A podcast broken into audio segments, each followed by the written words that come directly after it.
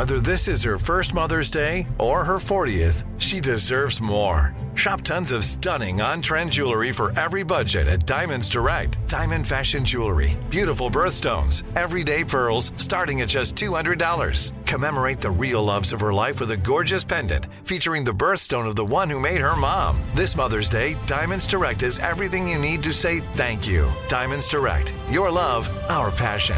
Online at diamondsdirect.com. When you think about the future, what kind of technology do you envision? Whatever the future holds, artificial intelligence will undoubtedly be at the heart of it all. Join Graham Class as he hosts season two of Technically Speaking, an Intel podcast, and hear from the minds transforming healthcare, retail, entertainment, personal computing, and more with the help of AI. Tune in every other Tuesday and explore the latest technology that's changing our world today and creating a more accessible tomorrow. Listen to Technically Speaking, an Intel podcast on the iHeartRadio app, Apple Podcasts, or wherever you get your podcasts. Looking to part ways with complicated, expensive, and uncertain shipping? Then give your business the edge it needs with USPS Ground Advantage shipping from the United States Postal Service. Keep everything simple with clear upfront pricing and no unexpected surcharges. Keep things affordable with some of the lowest prices out there. And keep it all reliable with on-time ground shipments. It's time to turn shipping to your advantage. Learn how at usps.com/advantage. USPS Ground Advantage. Simple, affordable, reliable. What's up? This your boy Lil Duval, and check out my podcast, Conversations with Unc, on the Black Effect Podcast Network. Each and every Tuesday, Conversations with Unc podcast feature casuals and in-depth talk about ebbs and flows of life and the pursuit of happiness. Unlike my work on stage, I tap into a more serious and sensitive side to give life advice and simply offer words of encouragement, yet remind folks to never forget to laugh. Every Tuesday, listen to Conversations with Unc, hosted by Lil Duval on the Black Effect Podcast Network, iHeartRadio app, or wherever you get your podcasts. Presented by AT&T. Connecting changes everything. Welcome to Stuff You Missed in History Class from HowStuffWorks.com.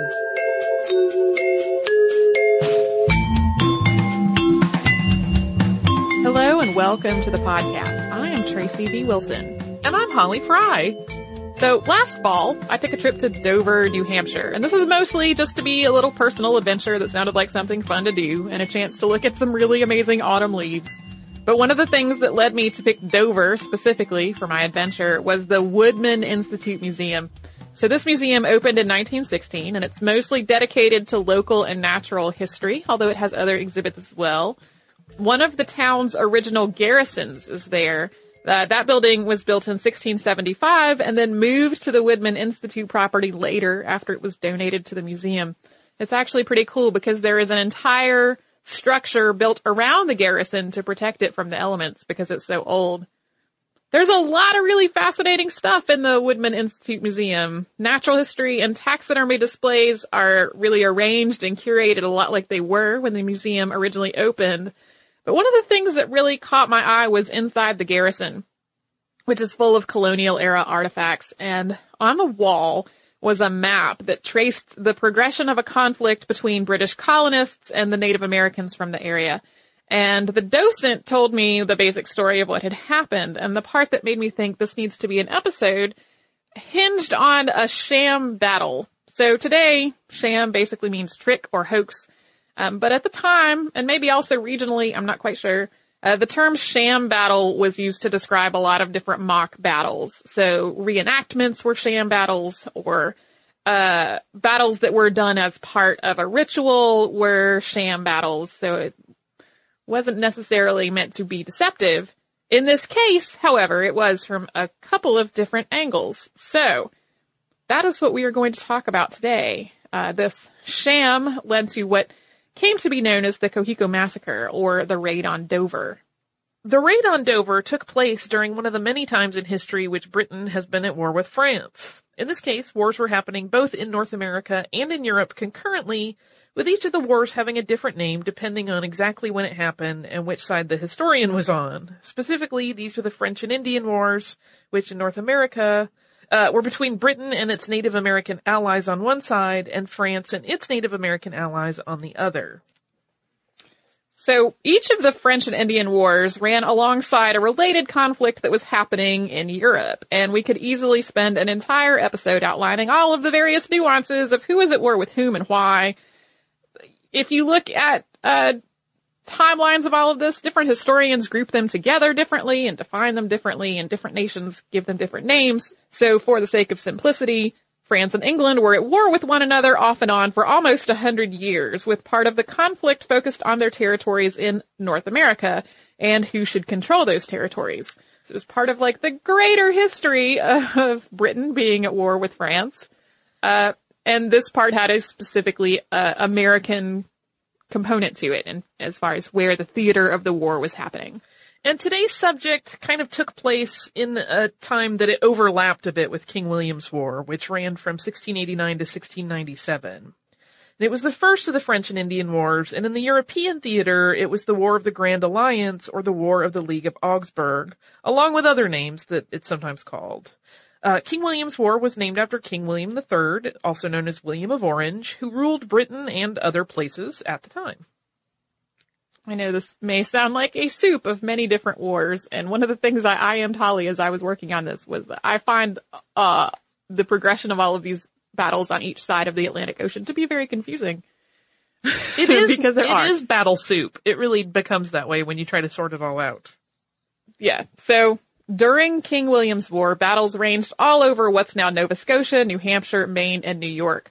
The colonies of New Hampshire and New York already existed this, at this point, but Maine was founded much later, and at the time, Nova Scotia was Acadia. And yes, we have heard your many requests for an episode on the expulsion of the Acadians. We will do that at some point. Uh, I'm not sure when, but lots of people ask for that.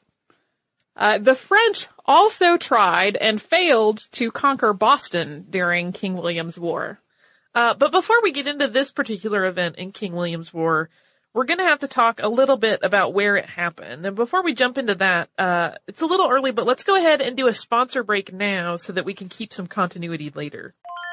I'm Tracy V. Wilson from Stuff You Missed in History class. Did you know small businesses make up 99.9% of all businesses in the United States? The world is powered by entrepreneurs, and if you're a small business owner or even someone dreaming of starting your own business, then you'll want to check out season two of Mind the Business Small Business Success Stories from Ruby Studio, from iHeartMedia, and Intuit QuickBooks. And every episode, hosts Austin Hankwitz and Janice Torres talk to entrepreneurs about how they've grown from the lessons of launching and nurturing a small business and how they have found success being their own boss. From the excitement of first starting out to finding the right tools and resources to process invoices and payments like QuickBooks Money, you won't want to miss these inspiring stories of entrepreneurship and discovering ways to business differently so you can too. And if you're a small business owner or even someone dreaming of starting your own business, then you'll want to check out season two of Mind the Business Small Business Success Stories from Ruby Studio, from iHeartMedia, and Intuit QuickBooks. Planning your next trip? Choice Hotels has a stay for any traveler you want to be with 22 brands and over 7,400 locations. Whether you're a business traveler, a family road tripper, someone who wants to seek out history and maybe make your own, or just planning a quick getaway, Choice Hotels has a stay for any you. Like a Cambria Hotel, where you can be a cocktail connoisseur and sip locally inspired craft beverages at downtown locations in the center of it all. This is a fun way to visit cities with a lot of history and a lot of fun in mind. Or a Radisson Hotel for all our productivity powerhouses out there. With flexible workspaces and on site restaurants, you'll get the most out of your work trip. You'll get the coffee, the Wi Fi, and the work done. And we can't forget about comfort hotels. Imagine you're a family road tripper waking up in your big spacious room and then heading down to a free hot breakfast for the entire family, including waffles. So you'll be well fed and ready for the day's adventure, even if that's just relaxing. After that, you're spending all afternoon relaxing by the pool. You deserve it. What are you waiting for? Join Choice privileges and start earning points toward your next stay. Find a stay for any you. Book directly at choicehotels.com, where travels come true.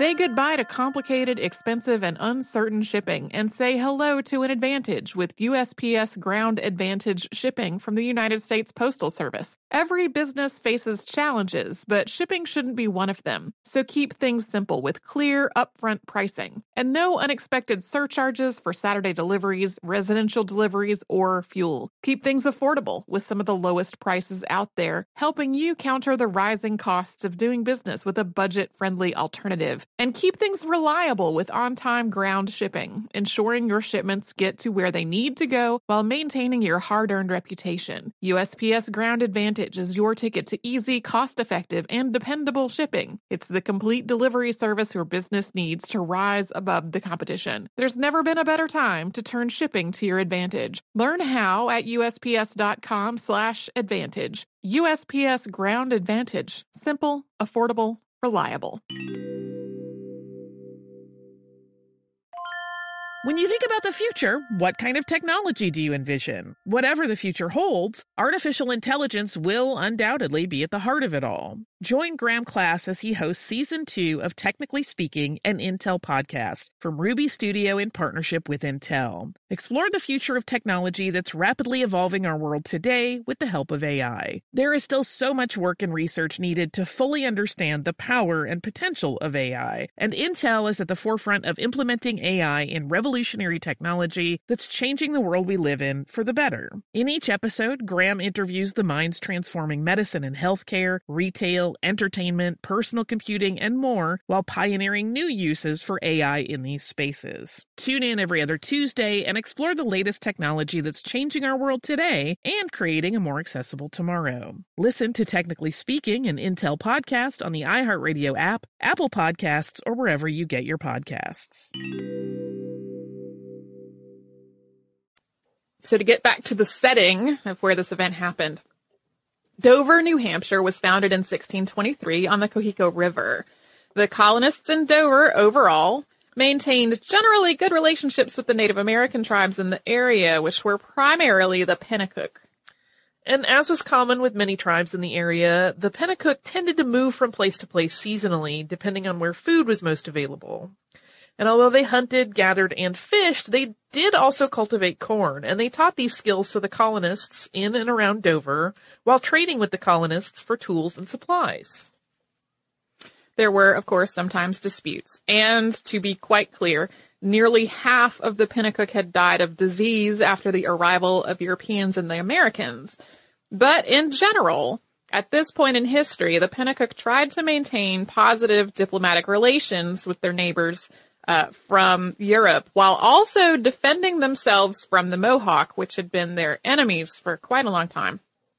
Pennacook chief Passaconaway formed a confederation among other neighboring tribes to this end of having positive relations with the colonists from Europe as well as defending themselves from the Mohawk. His son, Wanalancet, also maintained this confederation and the ties to the colony at Dover after he uh, succeeded his father as becoming the chief. The first industry in Dover came via a sawmill, which was founded by Richard Waldron in 1642. And depending on what records you're looking at, you're going to see different spellings. Sometimes it comes up as Waldern, D-E-R-N-E, or Waldrin, uh, D-R-Y-N-E, in the various records. But by 1664, more than 40 families had settled near the sawmill. Today, that's actually downtown Dover, but at this point, people called it Cocheco after the sawmill. Waldron himself was put in command of the militia and given the rank of major. The colonists in the Dover area also constructed garrisons that could be used for both defense of the town and to shelter people in case there was an attack. So families would gather up their food and their bedding and they would go to the garrison, which could be defended thanks to being constructed out of immensely thick logs. I mean, they are enormous. Having stood in one of these things, they are almost incomprehensibly huge logs. Uh, and there would be little slits in them for firearms to be able to shoot through. And the protection of the garrison was not just for the European colonists. Native peoples in the area also frequently asked for and were granted shelter in the garrisons for the night. The population in this area really increased significantly in 1676 when Native Americans from Massachusetts fled to Dover and other settlements in the wake of King Philip's War. So, in spite of the similarity in the name to King William's War, King, King Philip's War was not one of the French and Indian Wars. In the early 1600s, colonists in what's now Massachusetts had gradually become independent from needing Native American help for their own survival. And as the colonists began moving farther and farther into territory that Native peoples were already living on, the tribes started to resist this encroachment. Relationships between the Native peoples and the colonists in the area uh, pretty quickly soured. Metacom, also known as King Philip, had become the leader of the Wampanoags after the death of his father. And in 1675, Metacom led most of the Native American tribes in the area in an uprising against the British. It went on for more than a year. The native peoples were generally holding their own in these battles, or even winning, until the spring of 1676 when they faced starvation due to the destruction of their crops. The uprising also lost its leader when Metacom was beheaded. King Philip's War ended not long after. This was an extremely bloody, extremely destructive war, especially considering the population of the area at the time. It wound up killing almost 3,000 of the native people and 600 Europeans, and it destroyed settlements all over the New England frontier. The area around Dover had been less affected largely because the Pennacook had retreated to more remote areas to try to avoid the fighting. And in the wake of King Philip's War, Native American refugees fled both north and west. About 400 wound up at the Cocheco settlement at Dover. So that's where we get to the sham battle that led me to want to do this episode. It's 1676, so King William's War has not started yet. That's gonna play a part in the next chapter of this. Uh, the area around Dover, New Hampshire at this point is home to a, a, sawmill, some garrisons, fewer than 50 families of colonists from Europe, its own local Native American population, and also about 400 Native American refugees who had fled the terror and destruction of King Philip's War. And we will go on to talk about how this turned into a problem after another brief word from a sponsor. I'm Tracy V. Wilson from Stuff You Missed in History class. Did you know small businesses make up 99.9% of all businesses in the United States? The world is powered by entrepreneurs, and if you're a small business owner or even someone dreaming of starting your own business, then you'll want to check out season two of Mind the Business Small Business Success Stories from Ruby Studio, from iHeartMedia, and Intuit QuickBooks. And every episode, hosts Austin Hankwitz and Janice Torres talk to entrepreneurs about how they've grown from the the lessons of launching and nurturing a small business, and how they have found success being their own boss. From the excitement of first starting out to finding the right tools and resources to process invoices and payments like QuickBooks Money, you won't want to miss these inspiring stories of entrepreneurship and discovering ways to business differently so you can too. And if you're a small business owner or even someone dreaming of starting your own business, then you'll want to check out season two of Mind the Business Small Business Success Stories from Ruby Studio, from iHeartMedia, and Intuit QuickBooks. Planning your next trip? Choice Hotels has a stay for any traveler you want to be with 22 brands and over 7,400 locations. Whether you're a business traveler, a family road tripper, someone who wants to seek out history and maybe make your own, or just planning a quick getaway, Choice Hotels has a stay for any you. Like a Cambria Hotel, where you can be a cocktail connoisseur and sip locally inspired craft beverages at downtown locations in the center of it all. This is a fun way to visit cities with a lot of history and a lot of fun in mind. Or a Radisson Hotel for all our productivity powerhouses out there. With flexible workspaces and on site restaurants, you'll get the most out of your work trip. You'll get the coffee, the Wi Fi, and the work done. And we can't forget about comfort hotels. Imagine you're a family road tripper waking up in your big spacious room and then heading down to a free hot breakfast for the entire family, including waffles. So you'll be well fed and ready for the day's adventure, even if that's just relaxing. After that, you're spending all afternoon relaxing by the pool. You deserve it. What are you waiting for? Join Choice privileges and start earning points toward your next stay. Find a stay for any you. Book directly at choicehotels.com, where travels come true.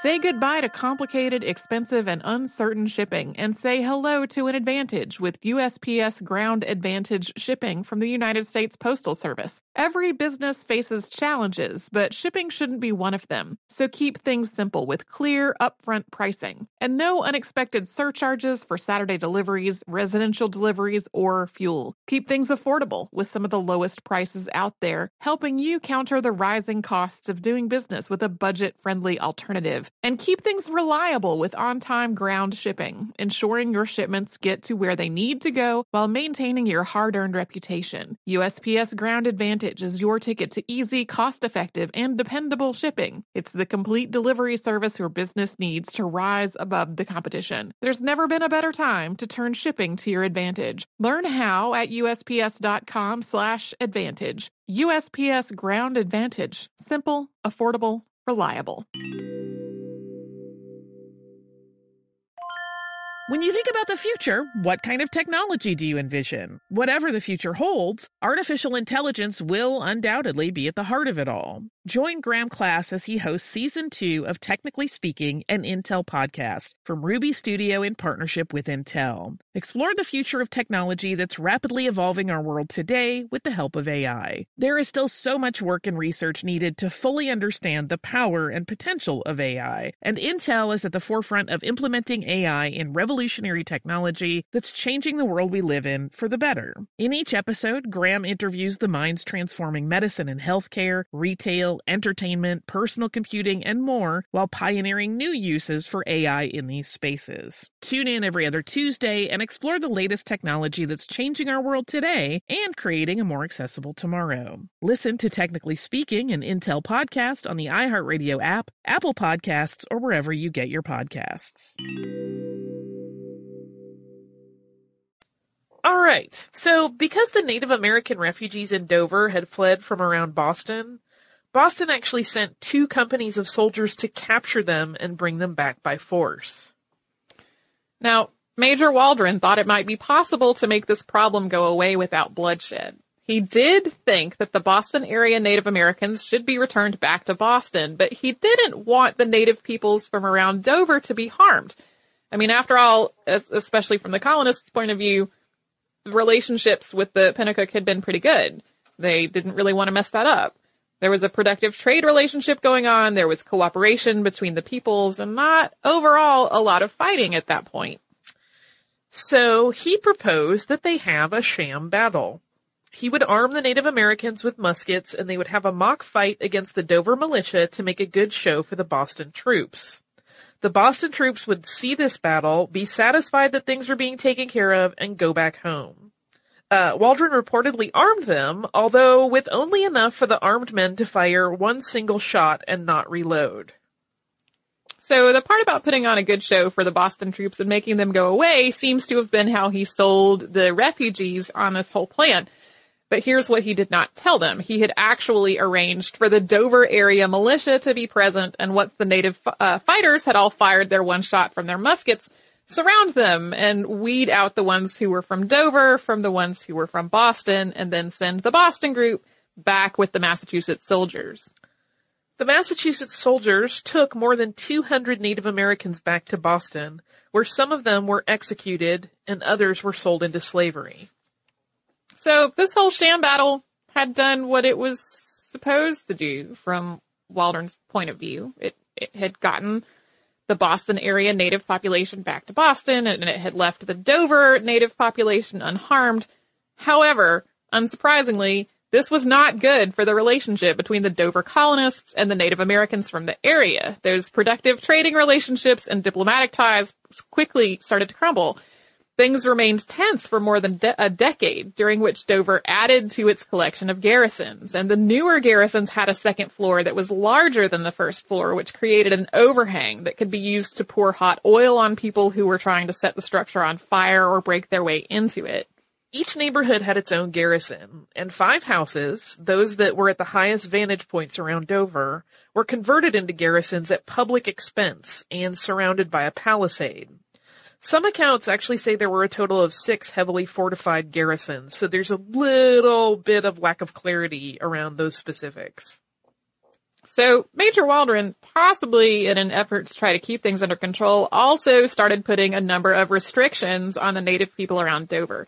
He started restricting their li- their rights to travel in the woods and he started, quote, trading with them for land. But these trades always happened under duress and they always worked strongly in the colonists' favor.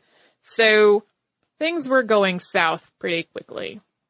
Eventually, Chief Wanalancet died and he was succeeded by Kancamagus.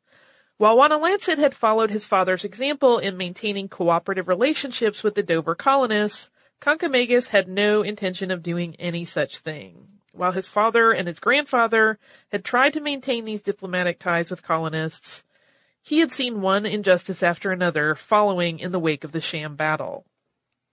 Also running concurrently with all of this escalation was, as we mentioned at the top of the podcast, King William's War. So things were becoming increasingly tense all over the area. Small scale attacks against colonial homes and settlements were happening all over New England, and it was clear to the colonists at Dover that more serious hostility was imminent. People started taking refuge in the garrisons every single night. Governor Edward Cranfield decided to enlist the aid of the Mohawk, who, remember, had long been enemies of the Pennacook, for support. So Kancamagus at first moved as many of his people as he could into a more remote area to try to keep them safe. And he sent a series of letters to Governor Cranfield to try to reach some kind of agreement. The governor apparently didn't enter into serious negotiations with Kancamagus at any point, so Kancamagus eventually started planning a more coordinated attack against the colonists in Dover. Although Major Waldron insisted that everyone's fears were overblown, some of the Pennacook who were loyal to the colonists tried to warn them that there was an incoming attack. Word made it to the governor, who wrote to Waldron warning him of a large gathering of Native Americans in the area who seemed to have hostile intentions. He sent this letter on the 27th of June, 1689. Unfortunately, that same night before the uh, letter reached its destination, two or three Native American women asked for shelter at the garrisons around Dover and were la- allowed in at all but one of them. While everyone was asleep, these women unbarred the doors and opened the gates so that the uh, warriors who were waiting outside could come in. At Major Waldron's garrison, the major himself was tied to a chair and slashed with his own sword, with his attacker reportedly saying, quote, I cross out my account. He was dismembered and killed, and his family was killed or taken captive before his house was burned down. Similar scenes played out at Dover's other garrisons as the colonists within were killed and captured before the garrison itself was set on fire. Some of the garrisons were ultimately left standing, but their contents were looted and their inhabitants killed or captured before the raiders moved on. The only garrison that was left untouched was one where a barking dog had alerted the family who were there. Most of them were actually away, uh, and someone who was there had woken up, closed the gate, and mounted a defense. 23 people were killed and 29 were taken captive, and this was about a quarter of Dover's population. Some of the captives were reportedly also sold into slavery, as had happened after the sham battle.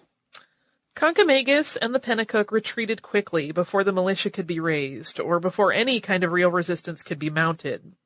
And, uh, Kancamagus eventually relocated the Pennacook and then joined his people with the Abenaki people, which was a closely related tribe that was native to the area. Many of Kancamagus's family was killed or captured in a raid later on by Captain Benjamin Church that took place in 1690. He and the Pennacook continued to attack other settlements in the area after the raid on Cocheco, and this stopped only when he learned that the British were holding his uh, his surviving family members hostage. Because such a large proportion of the population of Dover had been lost, it took quite a while for the town to recover. It continued to be the target of similar attacks and raids, but there was never anything on the scale of this massacre. When you look into information about the Pennacook and the Abenaki today, a lot of times they're written about as one tribe or as like different uh, parts of the same tribe or the same people. So um, there are still members of those tribes who are alive today. They're not a group that has disappeared. So that is what I learned when I delved more deeply into something that I had heard the very brief um, museum docent version of uh, while on a weekend trip. Museums are uh, very inspiring places. They are. I tend, even when I am deliberately like, okay, I am on vacation and I am not going to think about the podcast because we like to work on the podcast, but it is still our jobs. It is work and we, sometimes we need a break from work. Um, so even when I am conscientiously like, I am at this museum for myself and my own edification, I still wind up writing down things to do ep- episodes about later on. Me too. Do you, however, at the moment have some listener mail? I do. And this is another that is about our episode about uh, the history of special education in the United States. Um, and it is from Amy. And she starts by gushing a bit, and I'm just going to skip that part.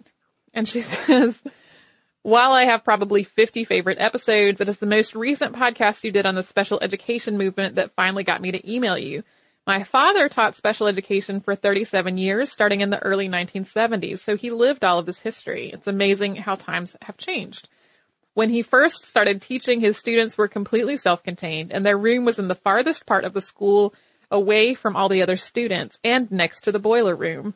By the time he retired, schools started doing co-teaching, where he would go with his students to their core classes where they would be included with the quote regular students and he would offer support. It's amazing how times have changed. The podcast really hit home for another reason. My daughter was born this past June and was diagnosed at birth with Down syndrome. As a teacher, I'm fortunate enough to know about legislation and what her legal rights are to an education and know the system and how to get it, how to get the best for my daughter. I ache for parents who don't know how the system works. Your podcast really shows how the lives of so many children have been changed for the better. I'm lucky my sweet girl was born in 2014 and that we're able to get her the various therapies at three months old. I'm lucky to live in a country that provides resources and opportunities to children like her. The day she was born, we had no idea she had Down syndrome. All I could think about was what a limited life she was going to have and that she would be bullied. However, I now realize how amazing she is and how there are college programs all over the country for people like her. Her life has already inspired me to follow my own dreams as I want to be an example for her. I have always wanted to write and publish books. I've started writing a series of children's books in which the main character is a girl with special needs. There are no books out there for these children that really celebrate them. The books don't focus on limitations. They show amazing, funny, brave individual kids who happen to have differences. I'd like to have it eventually published and start a company that has books, dolls, and a magazine. I know this ended up being a really long message. Thank you so much for teaching me about things I've never heard of and for having such an awesome podcast. Sincerely, Amy. And then she suggests some future things. Um, one of the reasons that I wanted to read this letter is that I almost wonder if Amy's, uh, if Amy's father taught special education at one of the elementary schools that I went to, because literally that is exactly the situation. The special education classroom was literally in the basement, separated completely from all the other children. Um, and I didn't really talk about it in that episode, but I vividly remember going through school. I started uh, public school in 1980, so it was not long at all after the passage of all this legislation. Um, and there was still debate going on for at least a decade, probably more about the idea of quote mainstreaming, which is putting children who had special needs into a, a classroom for quote regular students. Um, and now that seems to be, I'm sure there are definitely school systems where this is not so much the case, but that seems to be more like the goal and not some giant uh, controversy for people to talk about about whether children should be mainstreamed. The answer seems to be yes, if it is possible. children should be in a classroom with peers of all ability types. So it's great to hear from folks who have first person perspective on all of that. If you would like to write to us, we're at historypodcast at howstuffworks.com. We're also on Facebook at facebook.com slash missedinhistory and on Twitter at missedinhistory. Our Tumblr is missedinhistory.tumblr.com and we are on Pinterest at pinterest.com slash missedinhistory. We have a Spreadshirt store where you can buy t-shirts and whatnot, and that is at missedinhistory.spreadshirt.com. You can come to our parent company's website, which is howstuffworks.com, and look up information about anything you want, basically. All kinds of stuff. You can also come to our website, which is missedinhistory.com, and you will find uh, show notes of the episodes that Holly and I have done with all of our resources that we used. You can find an archive of every single episode we have ever done, and you can find lots of other cool stuff. So you can do all that and a lot more at howstuffworks.com or missedinhistory.com. For more on this and thousands of other topics, visit howstuffworks.com.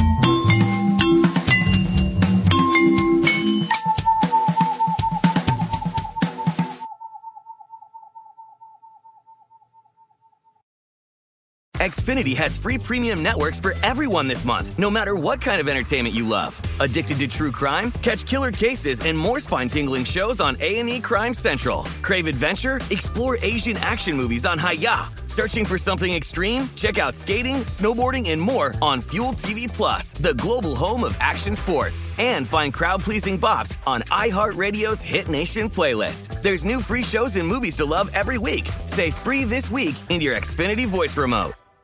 Looking to part ways with complicated, expensive, and uncertain shipping? Then give your business the edge it needs with USPS Ground Advantage shipping from the United States Postal Service. Keep everything simple with clear upfront pricing and no unexpected surcharges. Keep things affordable with some of the lowest prices out there. And keep it all reliable with on-time ground shipments. It's time to turn shipping to your advantage. Learn how at usps.com slash advantage.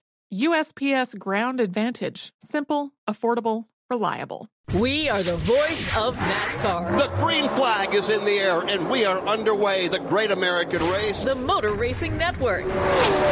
NASCAR Cup, Xfinity, and Craftsman Truck Series Racing live on your hometown radio station and MRN or NASCAR.com. Martinsville, Talladega, the Chicago Street Course. We have the side by side action and last lap passes for the win. Photo finishes. Ryan Blaney will win. The voice of NASCAR, the Motor Racing Network. Xumo Play is your destination for endless entertainment. With a diverse lineup of 350 plus live channels, movies, and full TV series, you'll easily find something to watch right away. And the best part? It's all free. Love music? Get lost in the 90s with iHeart 90s, dance away with hip hop beats, and more on the iHeartRadio music channels. No logins, no signups, no accounts, no hassle. So what are you waiting for? Start streaming at play.xumo.com or download from the app and Google Play stores today. All you can stream with Xumo Play.